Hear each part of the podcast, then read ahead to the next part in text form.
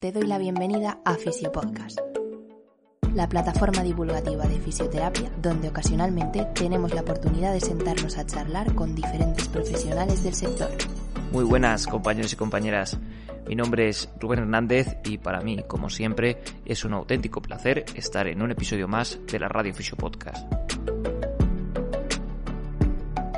En el episodio de hoy os traigo la segunda parte de tres de la entrevista que realicé a Álvaro García Altuve. En resumen, hablamos de abordaje de la tendinopatía desde el punto de vista de la fisioterapia basada en la evidencia. ¿Qué puntos específicos tratamos en la segunda parte de hoy? Empezamos hablando del diagnóstico por imagen y hablamos de si es fiable de cara a valorar las tendinopatías. Después pasaremos a hablar de la importancia del papel activo frente al pasivo y en concreto de la gestión de cargas y demandas. Y después terminaremos comentando los ejercicios excéntricos de cara al abordaje de la tendinopatía. Antes de pasar con el episodio, un mensaje rápido para nuestro patrocinador, Ecufis, empresa de formación que te trae la ciencia a tu práctica clínica. Para más información puedes buscarlos en redes sociales o a través de su página web. Os dejo con la segunda parte de la entrevista. Espero que la disfrutéis tanto como nosotros hicimos grabándolo y que saquéis algo en claro de cara a mejorar vuestra práctica clínica.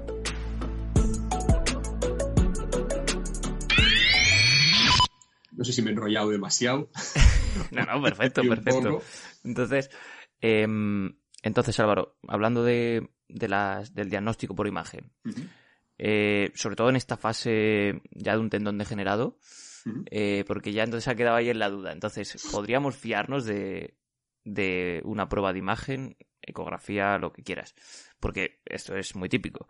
Paciente con, con su ¿no? Con su, digamos, etiqueta bajo el brazo, su, su prueba de imagen, ya, pues, y lo que va asociado a eso, claro.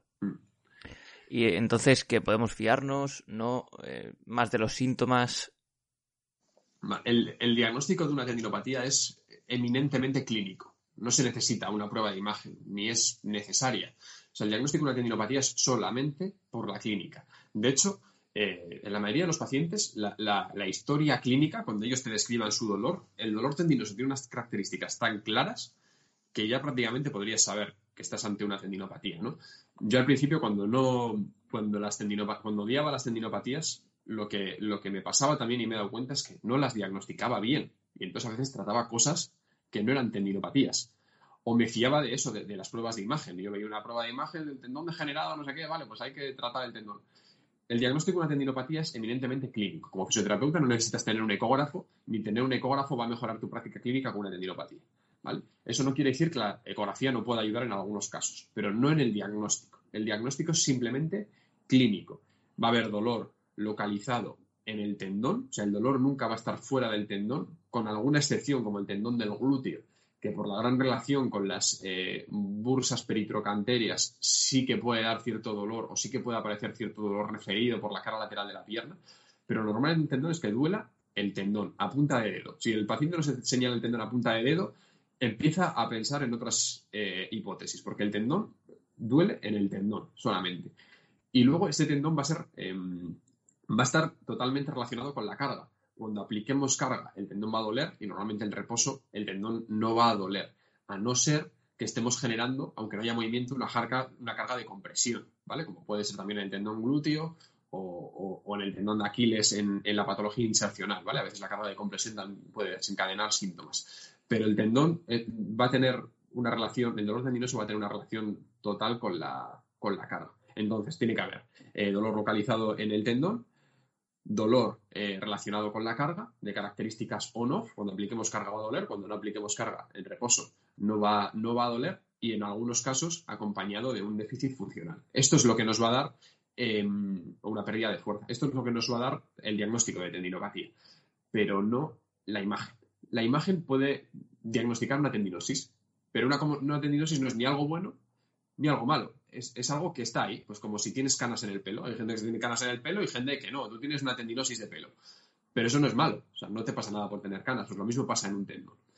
Eh, la ecografía nos puede ayudar si tenemos alguna duda en el diagnóstico diferencial.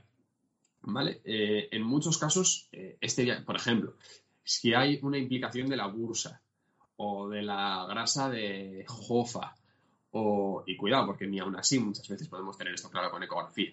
Y ya sabemos muchas veces lo que ocurre con los diagnósticos de los radiólogos, que en muchos casos cada radiólogo opina una cosa diferente. Entonces, también hay que coger estas pruebas de imagen eh, con, con, pinzas. También, en algunos casos, por ejemplo, en el tendón de Aquiles, em, para saber si el tendón plantar, del músculo plantar, puede estar implicado en, la tendinopatía de Aquiles, que da un dolor característico, pero incluso con la clínica ya lo puedes intuir también. Y luego la ecografía también te puede ayudar a estadificar dentro de este modelo continuado de la patología del dolor para saber un poco en qué estadio estás. Pues si encuentras neovascularización, con una gran degeneración del colágeno, con pérdida del patrón fibrilar, pues sabrías que estás ante una eh, tendinopatía eh, degenerativa. O si ves que es un tendón sano la historia clínica te dice que es el primer episodio de dolor, que siempre había tenido bien el tendón, que nunca había tenido problemas y demás, pues sabes que estás ante una tendinopatía reactiva, sin desestructuración, sin degeneración. Realmente eso en tu práctica clínica lo puedes intuir sin un ecógrafo, puedes llegar a la misma conclusión, y no es necesario un ecógrafo para trabajar con, tendones, no lo es, ¿vale? Yo sí lo uso, ¿eh? uso el ecógrafo y hago ecografía a todos los tendones que me vienen, también por autoconocimiento y, para, y porque soy un poco un friki de esto y, a veces lo incluyo en el diagnóstico diferencial por ver si hay otro tipo de implicaciones, pero, se puede tirar. Se puede tirar perfectamente sin ecógrafo. A veces encuentras clasificaciones, pero es que las clasificaciones tampoco son responsables del, dolor del, tendón, esas, eh, esas metaplasias, ¿no? Pero, pero ya está. Sí te puede ayudar también en, en, una, una tenosinovitis, ¿no? Hay otras maneras de una tenosinovitis sin, sin el ecógrafo. Por ejemplo, algo que suelo hacer yo eh, es eh, utilizar un fonendoscopio, ponerlo en el tendón y generar movimiento y escuchar crepitaciones. Se escuchan de forma muy clara con un fonendoscopio. Eso ya te hace sospechar de una, de una aparte de que va a doler normalmente todo el cuerpo del tendón y no es, por ejemplo, en el Aquiles solo el, tercio medio, solo la subdireccional suele ser un dolor más generalizado.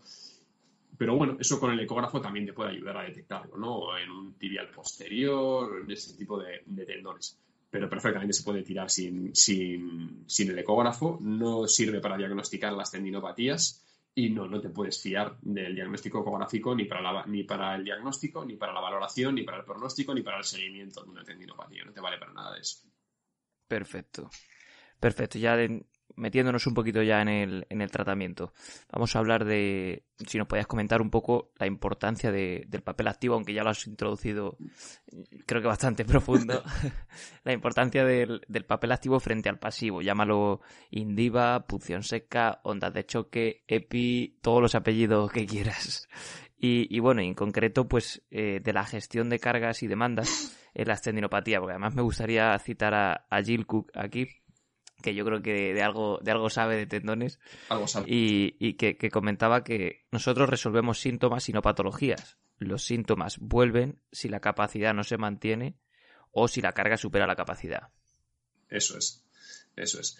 Es lo que venimos diciendo, ¿no? Al final, o sea, la, patología del tendón en, la estructura no va a cambiar eso no lo podemos cambiar, ¿no? Por eso no tiene mucho sentido utilizar todos esos tratamientos que van enfocados en la estructura, porque eso no, eso no cambia. Donde no hay células, no, no puede haber cambios en la estructura. Lo que sí podemos cambiar es, son los síntomas y la, y la capacidad del tendón para tolerar cargas más altas. Y esto solo cambia el tratamiento activo. No hay otra forma. Eh, esto es muy importante porque cuando los pacientes acuden a consulta, normalmente con las tendinopatías, tienen una, una gran cantidad de abanico terapéutico. Y el 90% de esas cosas de las que les han hablado no vale para nada. Pero cuando digo no vale para nada, es que no vale para nada. ¿no? Y hay, pacientes que te vienen, que han ido a tres fisios diferentes, que les han hecho tres cosas diferentes, no sé qué, y, tú les dices, bueno, es que lo que te han hecho no vale para nada. ¿no? Si le intentas decir un poco que no, y te dicen, joder, entonces me han, me han tangado no sé cuánto dinero con cosas que no valen para nada. Y tú internamente estás pensando, sí, te han tangado un montón de dinero con cosas que no valen para nada, en un tendón. ¿Vale? Para otras cosas podrían valer. Pero si te han hecho un buen diagnóstico, si de verdad tienes una tendinopatía y te han hecho Indiva, EPI, masaje, eh, estiramientos, terapia manual, eh, neuromodulación, lo que quieras, no vale para nada. Pero es que literalmente no vale para nada. Hay muchos, eh, muchos tratamientos que sean con alguna evidencia, por ejemplo, las ondas de choque, mm, se ha visto que puede, se ha visto cierta evidencia y hay autores como autores importantes en, en tendinopatías como Mayaras que, que, hablan de que utilizan las ondas de choque en ciertos tendones. Ondas de choque eh, generan un estímulo mecánico también que, que, podría ser interesante y se ha visto mejoras en cuanto a analgesia y demás, pero la, la, evidencia que tienen es bastante limitada y desde luego no vas a recuperar un tendón con, con ondas de choque. ¿no? Normalmente, exclusivamente. exclusivamente. Normalmente eh, también se, utilizan eh, ultrasonidos que también han demostrado que no sirven para nada. El papel de los antiinflamatorios es bastante debatido porque se ha visto que el, evidentemente el ibuprofeno, que es el, que más se usa, va a actuar sobre las, prostaglandinas, sobre la COX-1 y 2 y, y, aunque es verdad que puede, tener un, puede jugar un papel en el dolor tendinoso siempre y cuando, ya hablaremos del dolor tendinoso, porque hay muchos mecanismos que explican el dolor tendinoso, pero realmente, en resumen, no sabemos por qué duelen, aunque sí que podrían jugar un papel en el dolor tendinoso, también eh, esta inhibición de las prostaglandinas puede tener consecuencias negativas. Entonces, normalmente no se suele aconsejar el uso de antiinflamatorios. La patología tendinosa mm, no es una patología inflamatoria, aunque los antiinflamatorios no esteroideos también pueden tener acciones no únicamente sobre procesos inflamatorios. Se ha visto que en, patologías eh, tendinosas reactivas los eh, antiinflamatorios no esteroideos sí que podrían disminuir un poco la síntesis de proteoglicanos y hacer que, esta respuesta inicial de, las células tendinosas con la síntesis de proteoglicanos no sea tan grande, ¿vale? ¿Esto tiene alguna relevancia? Pues personalmente no lo sé, no sé hasta qué punto esto es muy relevante. Pero bueno, eso es lo que sabemos de los antiinflamatorios nada importante que vaya a cambiar nada en un tratamiento. En cuanto a otros eh, tratamientos como la cirugía, la cirugía ha tenido resultados muy pobres en, las tendinopatías, todo lo que se ha hecho. Hay algunas indicaciones quirúrgicas como la rotura del tendón, evidentemente esto es quirúrgico, o tener un tibial posterior eh, de una longitud mayor a lo normal, esto normalmente es quirúrgico porque no lo puedes cambiar de ninguna manera. Eh, a veces tener un tendón plantar que genera una compresión importante, porque es un tendón plantar con una sección transversal más ancha de lo normal, a veces hay que generar una descompresión aquí o tener un, músculo solo accesorio, que es algo que vamos a ver en un 0,5 de la, de la población, o sea, no llega ni a un 1%. Entonces, realmente la cirugía es algo que va a estar, tiene una indicación muy clara y, es muy raro que tengas que someterte a una cirugía. Eh, más tratamientos que no valen para nada. Em, la terapia, la terapia biológica, ¿no? los, los PRPs, que, básicamente consiste en, introducir pues, eh, células madre, plasma rico en plaquetas y demás. Tampoco tiene mucho sentido en una estructura en la que ya hay eh, un aumento de células. En el tendón ya hay células residentes que son capaces de diferenciarse y aparte ya hay una respuesta eh, hipercelular, una respuesta celular aumentada. ¿De qué te sirve meter más células? Si el problema del tendón no es que no tenga células. No es una estructura que tenga muchas células, pero las que tiene funcionan bien. El problema no es que haya más o menos células o que tengas más o menos tenocitos. Si tenocitos en una tendinopatía vas a tener de sobra. Si hay una respuesta hipercelular increíble en, una tendinopatía. El problema es que estas células no son capaces de detectar la carga porque hay una, una desestructuración de la matriz y necesitan que la matriz esté bien para detectar estos cambios en la carga y no son capaces de comunicarse y de responder a ellas. Da igual que tengamos más células. El problema es que estas células ni detectan bien la carga ni se comunican bien. Y esto solo va a cambiar entrenándolas, entrenándolas a hacer eso, a detectar bien la carga. Hay que darles la carga a la que son capaces de responder y entrenar eso, mejorar su respuesta. Pero no porque introduzcamos más células esto va a mejorar. Y de hecho lo que se ha visto en los estudios es que no, no mejoran los PRPs, las tendinopatías, e incluso las pueden empeorar. Y por otro lado están también las infiltraciones con glucocorticoides. En algunos tendones, como los epicondilios, se ha visto que pueden mejorar el dolor al principio, pero a los 12 meses eh, estos tendones están peor. Y, también se ha visto que tienen efectos negativos en cuanto a, en, cuanto a desestructuración del colágeno, de la matriz, tolerancia a las cargas. Se suelen recomendar, y no se sabe por qué, un máximo de tres infiltraciones con glucocorticoides al año. Esto no hay ningún estudio ni nada cabal. Esto es algo que se hace, es una recomendación general que realmente no sé por qué se hace. Y es curioso que los traumatólogos también, cuando te infiltran los glucocorticoides, te dicen, y ahora son tres días sin hacer nada. Y todo el mundo dice eso, todos los traumatólogos dicen tres días de, descarga. Yo he buscado sobre esto y no hay ninguna razón para recomendar tres días de descarga después de una infiltración con glucocorticoides, fuera parte de que te pueda doler el tendón después. Y, lo que ocurre es que, evidentemente, pues son tres días de descarga, son tres días en los que todavía disminuyes más las cargas a las que expones al tendón, son tres días más de empeoramiento. Y aunque tú puedas mejorar la clínica de forma aguda, si es que la mejoras, el tendón va a responder peor a las cargas después. ¿vale? Y, los corticosteroides tienen eh, un efecto negativo sobre las células tendinosas y sobre, sobre los componentes del, tendón. Así que tampoco son aconsejables. Así que, ¿con qué nos quedamos en el tratamiento de un tendón? Pues hay cosas que funcionan. Con la fisioterapia, digo, sin apellidos. La fisioterapia, eso es. O sea, el ejercicio, la fisioterapia, porque es, es lo único que puedes hacer en un tendón. Y cuando digo lo único, es lo único. O sea, no necesitas nada más. Es el que haces a las personas cuando te vienen con una tendinopatía les educo, les explico lo que es una tendinopatía, qué procesos se han dado, que el pronóstico, si se hacen bien las cosas, es bueno, y qué es lo que voy a hacer yo por ellos, que es programarles el entrenamiento, y qué es lo que tienen que hacer ellos, que es hacerlo. Les educo en, este proceso, les, enseño a monitorizar su dolor, porque una de las cosas que tienen que saber es que se puede entrenar con dolor cuando trabajamos en tendinopatías. Hay que enseñarles qué dolor pueden tolerar, qué dolor no, pero que pueden tener cierto dolor, que tienen que, que tienen que estar bien a las 24 horas que si a las 24 horas se notan peor, que probablemente es que nos hayamos pasado con la carga que hemos programado. Eso se lo enseñas a ellos, a monitorizarse. Y les enseñas también a hacerse, hacer un, test de carga, que lo van a hacer todos los días, que es más que nada para saber qué dolor tienen ese día, ¿vale? Para ver si está habiendo cambios en el dolor. Eso ellos lo monitorizan. Es algo que, con lo que trabajan autores como Cook, como, Mayaras, como Purgan. No es un poco la línea que se sigue hoy, hoy en día. Entonces, educación, monitoreo de, los, de las cargas eh, cambios en los factores de riesgo modificables, eh, como el peso, como, eh, como la diabetes, como el ejercicio, como la carga a la que se exponen, todos estos factores que podemos modificar en nuestro paciente, sea fumador, que no sea fumador, hay que explicárselos, hay que decirles, mira, si dejas de fumar esto irá mejor, si bajas de peso esto irá mejor, si eres diabético y cuidas la alimentación esto irá mejor, si controlas ciertas cargas a las que estás exponiendo, que es lo que vamos a hacer nosotros, esto irá mejor. Esos factores modificables también hay que, también hay que abordarlos. Y, después, las variaciones en, las cargas en su día a día, en el ejercicio y el programa de ejercicio que le, tienes que, le tienes que dar. Para darle este programa de ejercicio tienes que identificar cuál es la carga que el paciente tolera ahora mismo. Quizá tengas que disminuir la carga a la, que él se está sometiendo si es que haces ejercicio o en, su, o en su día a día. Y tienes que darle un programa de ejercicio para conseguir aumentar de forma gradual su tolerancia a las cargas. ¿Vale? Y luego ya hablaremos de las fases de las que suele hablar, de empezar con isométricos, después trabajo isotónico, después trabajo de almacenamiento y liberación de energía y por último una, última fase en la que predomina la especificidad y que ya se parece un poco a, su deporte. Si es que es deportista y llegamos a esta última fase, todos no llegaremos hasta a esta última fase. ¿Te está gustando el contenido? Si es así, recuerda que puedes dejarnos que me gusta y una valoración en iTunes.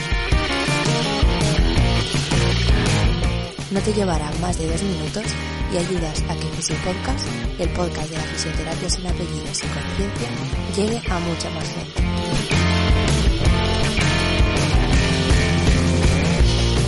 No te entretengo más, volvemos con el episodio.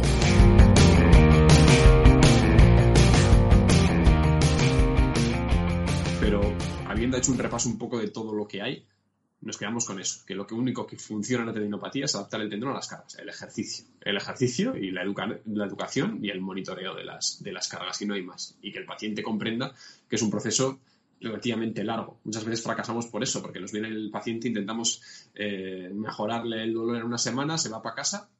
Evidentemente el dolor mejora porque le decimos que repose, le hacemos EPI, dos semanas de reposo, el dolor mejora porque no se expone a las cargas, estoy mejor y cuando vuelve a correr le vuelve a doler. Vuelvo a tener una tendinopatía, no es la misma, es la misma que tenías antes, solo que no te has expuesto a cargas, no te ha dolido porque el dolor es responsable de la carga y cuando vuelves a exponerte una carga que no toleras te vuelve a doler.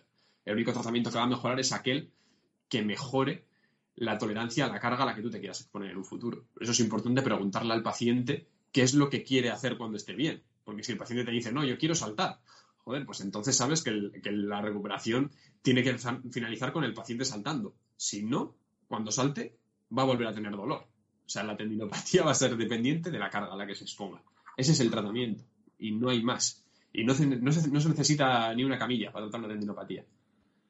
Y no necesitas ver al paciente todas las semanas, ni todos los días cuando tiene una tendinopatía eso va a, depender un poco de la adherencia de ese paciente. Hay pacientes que le tendrás que citar antes para no perderlo y para asegurarte de que está haciendo las cosas bien y otros que sean más responsables que les puedas ver una vez al mes. No necesitas más en una tendinopatía. si está haciendo bien el programa y tienes una comunicación con él por, por teléfono o por correo y te va contando un poco cómo va evolucionando todo y tiene un buen programa de ejercicio bien hecho, bien programado. Yo creo que la, la educación ahí es que es es el de verdad el elemento clave Total. que hace que se mantenga todo equilibrado. Totalmente. Y, bueno, tam también me gustaría comentar que, o sea, no me gustaría que se entendiese este mensaje como que desechamos todo lo pasivo, tiene su cavidad, pero yo, pero claro, eh, te quiero decir como puente a lo activo, ¿no? Imagino que, o sea, Sí. yo, yo lo que no, no veo sentido es eh, un tratamiento pasivo única y exclusivamente. Resolver síntomas a corto plazo y, como dices tú, y cuando se exponga otra vez a la carga, pues vol- volver a venir, que quizás lo que quieran muchos. Sí, hay algunos tratamientos pasivos que pueden ayudar.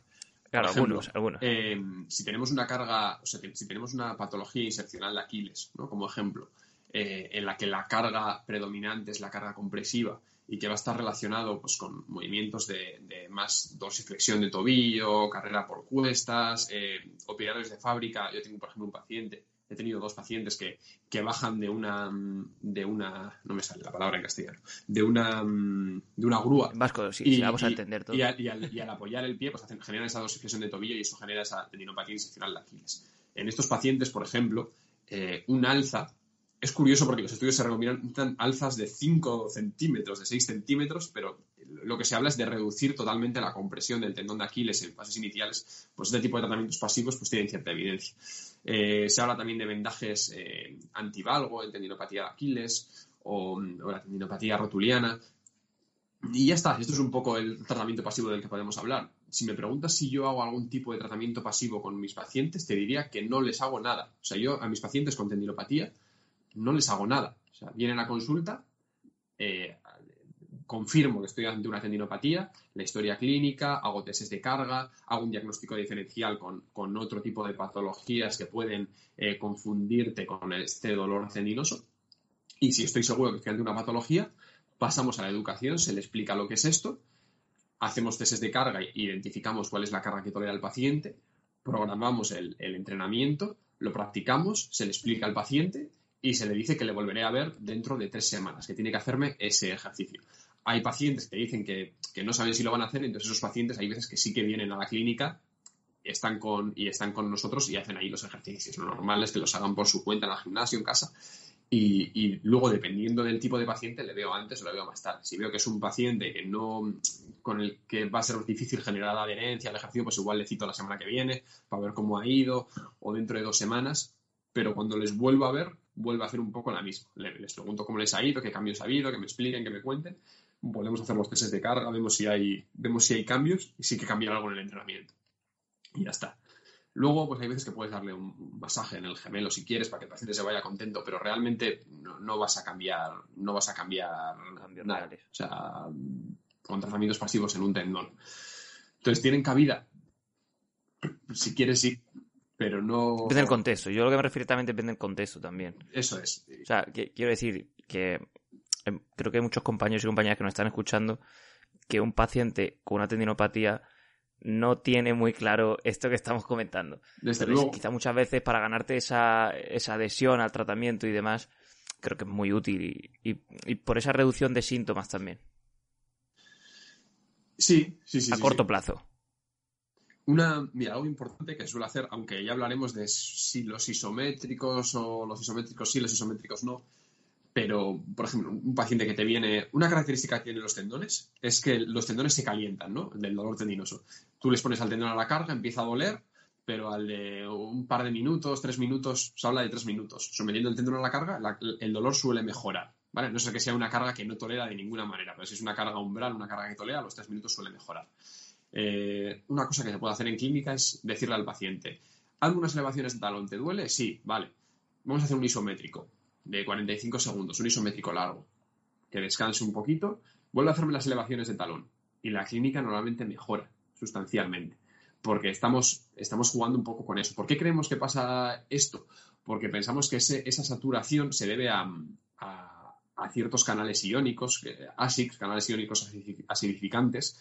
Cuando nosotros sometemos a un tendón a la carga, eh, estos canales iónicos detectan hidrógeno, que es un- uno de los metabolitos del ácido láctico junto con el lactato. Hay un cambio en el pH, este hidrógeno se une a ciertos canales iónicos acidificantes, a los ASICs, que tienen la característica de que se saturan rápidamente, en unos tres minutos se calcula. Entonces, al principio duelen, pero luego una vez se saturan, no son capaces de, transmitir nada, entonces no hay dolor y a los tres minutos el dolor suele mejorar, ¿no? Por eso los pacientes te dicen, empiezo a correr, me duele el tendón, pero luego sigo corriendo relativamente bien y luego ya en casa al de dos horas cuando intento andar, estoy cojo, ¿vale? Porque estos canales han vuelto a desaturar y vuelven a ser capaces de, captar hidrógeno y generar dolor. Entonces, hacer un isométrico cambia la clínica muchas veces, no siempre, pero cambia la clínica de forma importante y es una forma de que el paciente vea, pues el ejercicio me viene bien, que es algo que se puede hacer en clínica. Eh, terapia manual sí que hago a veces, como has dicho, en ciertos pacientes, ¿vale? Pues para que el paciente pues eh, tenga seguridad conmigo, pero yo tengo dudas de si realmente la terapia manual eh, llega a cambiar mucho la clínica de un paciente en una, en una tendinopatía. Supongo que cada compañero tendrá su, su, opinión y su experiencia clínica, que también es importante, y sabrá si le funciona o, no. Es un poco lo que ocurre también con la electrolisis, ¿no? Si tiene un efecto analgésico importante. Yo he hecho electrolisis, sobre todo al principio, cuando, cuando no sabía qué hacer con los tendones y eso es primero lo que te empiezas a formar. La realidad de la electrolisis es que es dolorosa en muchos casos. Hay pacientes que tú le metes la aguja y no notan nada, y hay pacientes que te agrietan como cochinillos. Entonces, la electrolisis duele, no duele, la electrolisis en muchos casos duele. Y hay pacientes que después de hacerles una electrolisis notan menos dolor, otros que notan más dolor, y la gran mayoría que están igual. Lo que cambia muchas veces es que tú haces la electrolisis y le recomiendas al paciente, pues, eh, los, siguientes dos días no hacer nada, tener reposo. Eso mejora mucho la clínica porque esos pacientes no se exponen a cargas y luego, pues, cuando se vuelven a exponer a cargas les vuelve a doler parecido. Entonces, va a estar muy relacionado con la carga a la que se exponga el paciente y la recomendación que tú Al final, ese, es el grueso, ese es el grueso del iceberg, totalmente. Profundizando un poquito más en el ejercicio más en las modalidades o tipos de ejercicio, como lo quieras llamar, eh, siempre se ha asociado tendinopatía igual a excéntrico. O sea, esto como verdad universal. Entonces, eh, tenemos que quedarnos en, en, esta, en este concepto simplista. Eh, no, para nada. O sea, sí que los excéntricos, el protocolo de Alfredson, que yo creo que hemos, hemos estudiado todos, nos lo enseñado en la universidad, tres series, 15 repeticiones, dos veces al día, los excéntricos son, son lo más estudiado, ¿vale? Pero aquí ocurre un poco lo de, lo de siempre, que los, estudios de ejercicio en fisioterapia no son de muy buena calidad en general, ni muchas veces están bien, bien diseñados. Yo soy de la opinión de que, de que hasta ahora los fisioterapeutas no hemos tenido una gran formación en ejercicio y en muchos estudios no hubiera estado de más que hubiera un CACID que hubiera dicho esto, esto se tendría más sentido hacerlo así, porque hay estudios de fisioterapia con ejercicio que no tienen mucho sentido. Y esto ha pasado en los tendones también. Realmente los excéntricos son lo más, lo más estudiado, pero no han demostrado resultados superiores a otros programas de ejercicio que incluyan una fase concéntrica. Además, los excéntricos es curioso porque los excéntricos te hablan de, por ejemplo, una tendinopatía de Aquiles, de hacer excéntricos eh, en un escalón o en una tendinopatía patelar, hacer excéntricos en una plataforma declinada y hacerte tres series de 15 repeticiones con tu propio peso dos veces al día. Esto puede haber gente que lo tolere perfectamente y que le mejore. Puede haber gente a la que le no pueda tolerarlo y que le puedas hacer un incremento del dolor tremendo. Esto no vale para todo el mundo. Y te están dando otro que le haga cosquillas. Te están dando, Eso es, te están dando una receta, una receta cerrada en la que no, no hay ningún tipo de variable a modificar. Es un, es un protocolo. Y es que realmente, si tú coges el protocolo de Alfredson, no tiene ningún sentido, porque dices, esto, o sea, yo tengo que ser capaz de modificar las variables del, entrenamiento y adaptarlas a, a, mi paciente. Y si yo hago testes de carga, identifico una carga, luego le tengo que dar un poco el ejercicio de forma consecuente. Entonces el protocolo de Alfredson, pues es que yo creo que no tiene sentido ni, ni estudiar si funciona o no, porque es un protocolo cerrado. Es algo pues que yo que sé. que se ha hecho así pues, por, la inexperiencia que había en la fisioterapia en cuanto a, en cuanto a la prescripción de, ejercicio. Después ha habido otros protocolos como el de, el de Silvernagel y el de, el de, ah, y el de el, HSR.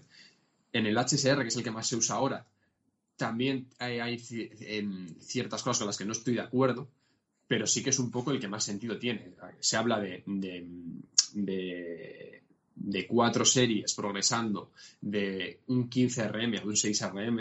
Si alguna vez alguno de vosotros habéis intentado hacer un RM, os daréis cuenta que, que mandarle a un paciente un 6 RM con un minuto de descanso que hablan los estudios es una locura. yo no lo he hecho nunca. Eh, pero bueno, eh, tiene más sentido. Se habla de realizar eh, una fase concéntrica y una fase excéntrica de forma lenta. Muchas veces se aplican estímulos, estímulos externos como un metrónomo porque se sabe que puede generar cambios ipsilaterales y contralaterales en la excitabilidad corticoespinal o cambios en, la corteza motora y que de esta manera es más, más efectivo el, el entrenamiento. Y, no ha, em, no, ha, reportado resultados mejores al entrenamiento excéntrico, pero sí que parece que los pacientes suelen estar más satisfechos con este tipo de, entrenamiento. Y puede estar asociado a que los excéntricos se, realizan todos los días y hasta dos veces al día, y el protocolo HSR se realiza días alternos y los pacientes tienen que hacer menos ejercicio. Tiene, una, tiene algunos aspectos negativos, a mi modo de ver, porque se necesita someter al tendón a cargas bastante elevadas y todos los pacientes no van al gimnasio y necesitas gimnasio para este tipo de protocolo. O sea, no puedes hacerlo en, tu casa en muchos casos. O yo he intentado adaptar a veces los ejercicios, pero, pero mm, cuesta hacerlo, ¿no? Y esto es un hándicap que te encuentras en consulta porque hay pacientes que no van a ir al gimnasio y igualmente les, les tienes que entrenar el tendón y tienes que buscarte la vida. Y el HSR, pues a veces ahí es bastante rígido en este, en este sentido. Y luego esa indicación, ¿no? De progresar de un 15RM a un 6RM. ¿Y esto por qué? O sea, ¿en base a qué se da otra vez este protocolo cerrado? Que es algo que hacemos en fisioterapia muchas veces, dar eh, protocolos de ejercicio de 15 RM a 6 RM. ¿Por qué? O sea, si, si, vosotros intentáis a un, paciente con una tendinopatía de Aquiles decirme, hazme elevaciones de talón en una multipower y me haces un 6 RM, y luego descansas un minuto y me haces otro 6 RM, y luego descansas un minuto y me haces otro 6 RM, y así cuatro veces. Un 6 RM quiere decir que te levante el máximo peso que pueda levantar seis veces sin hacer una repetición más que descanse un minuto y que vuelva a hacer lo mismo. Es evidente que el rendimiento va a bajar ya en la segunda serie, no te va a hacer otro 6 RM. Entonces yo sí que soy más flexible con estos protocolos. Me gusta la me gusta el, diseño de los protocolos HSR, pero soy más flexible. Y yo les podría decir, pues mira, me vas a hacer, vamos a trabajar con lo que sería un 6 RM, pero vamos a hacer un 4 RM y nos vamos a dejar dos repeticiones en recámara, un RIR 2, descansamos más si hace falta, o sea, no sé por qué hay que descansar un minuto. Hacemos una buena recuperación neuromuscular y volvemos a hacer otro 4R, si es necesario, ¿vale? No con todos los pacientes tienes que llegar a este tipo de, cargas. Normalmente también se habla de cuatro etapas. Una primera etapa en la que se trabaja con trabajo isométrico, sin movimiento, en la que supuestamente queremos eh, mejorar los síntomas, generar una analgesia, aumentar em, la contracción voluntaria máxima o mejorar la fuerza y empezar a exponer un poco a, esta unidad músculo-tendinosa. Se habla de una segunda fase de trabajo isotónico en la que se suele aplicar este protocolo HSR realizado de forma lenta, con una fase excéntrica más larga, eh, a días alternos, trabajando con cargas altas. Luego se hablaría de una tercera fase en la que se empezaría eh, a hacer ya una progresión de trabajo primero de almacenamiento de energía y después de almacenamiento y liberación de energía. Se trabajaría normalmente con autocargas o con tu propio peso corporal. Los autores suelen hablar de que en esta tercera etapa se mantienen las etapas anteriores, se mantienen los isométricos y se puede mantener un par de días a la semana eh, la carga isotónica con los protocolos HSR y estos protocolos de almacenamiento y liberación de energía se suelen eh, prescribir unas tres veces a la semana. Habría que dar eh, un buen tiempo de recuperación, ¿no? Porque va a suponer un cambio en la carga importante esta tercera etapa, ¿no? Es una etapa en la que podría haber un aumento de los síntomas otra vez. Vamos a hacer otra vez al tendón reactivo, ¿vale? Vamos a intentar que el tendón sea capaz de almacenar cargas y liberarlas rápidamente. O sea que va a haber un cambio importante. Yo normalmente suelo trabajar primero el almacenamiento de la carga, deceleraciones, eh, aterrizajes, y luego ya meto ese componente de liberación de carga, ¿no? Pues una desaceleración con un salto, por ejemplo, la tendinopatía eh, rotuliana. Lo que a hacer es ponerles una silla y decirle al paciente, vas a correr hacia la silla, vas a desacelerar con, tu, pierna, con tu pierna afectada y después de esa desaceleración, sin chocarte con la silla, vas a elevarte, vas a saltar de forma de forma enérgica, ¿vale? En esa fase final. Al principio simplemente van a desacelerar, vayan a llegar hasta la silla y sin chocarse desaceleran con esa pierna. Y entrenamos eso. Y al de unas semanas ya empiezan a desacelerar y a saltar. Eso sería la tercera fase. Y ya la cuarta fase es a la que vamos a llegar solo ya con deportistas, con gente sedentaria, no llegaría hasta esta cuarta fase porque es una fase más específica de readaptación a su deporte. Y aquí básicamente ya es entrenar. Es una fase que, que yo no suelo hacerla, ya la hacen con el, con el entrenador, porque básicamente es, entrenar. Y lo que hacemos en esta cuarta fase simplemente es controlar el volumen. Pues si estos deportistas entrenan cinco días a la semana, al principio se negocia con el entrenador y se dice, vamos a entrenando dos veces a la semana, que el tendón tenga tiempo para recuperarse de una sesión a otra o tres veces a la semana, y ya sería un entrenamiento más específico. ¿Siempre cumplo estas cuatro fases? Yo personalmente no. Creo que hay pacientes que no necesitan una primera fase isométrica, porque tú les mandas a hacer un isométrico y no notan nada de dolor. Les mandas a hacer trabajo isotónico y no notan nada de dolor y solo tienen dolor cuando saltan.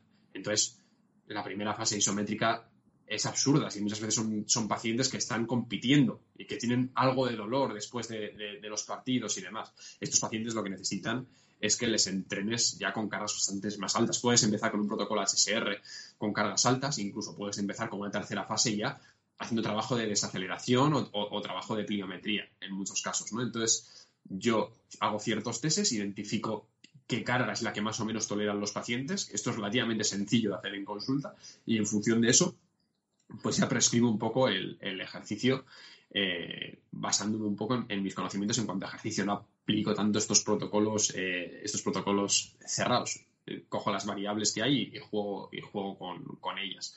Pero básicamente es programar un entrenamiento periodizarlo bien. Cuando hablamos de periodización en los tendones hablamos de estas cuatro fases, pero tú luego las puedes adaptar a tu paciente. O sea, puedes hacer una periodización diferente, no tienes por qué ser tan rígido y adaptarte a, estos programas de los que hablan Cook, Mayaras y demás. Y, y para adelante. O sea, pero es entrenar ese tendón y buscarte la vida para que ese tendón tolere las cargas mejor, sin aumentar los síntomas del paciente. Yo creo que puedes y debes coger las cosas buenas de cada protocolo. Eso es, eso es. Y no, y no cerrarte. Hasta aquí el podcast de hoy. Si te ha gustado el contenido y crees que puede servirle a más gente, se agradece que lo compartas. Te recuerdo que para estar al tanto de futuros episodios, puedes seguirnos en redes sociales y suscribirte a nuestra lista de correos en www.rubenhfisio.es. Gracias por tu tiempo y nos vemos en el próximo.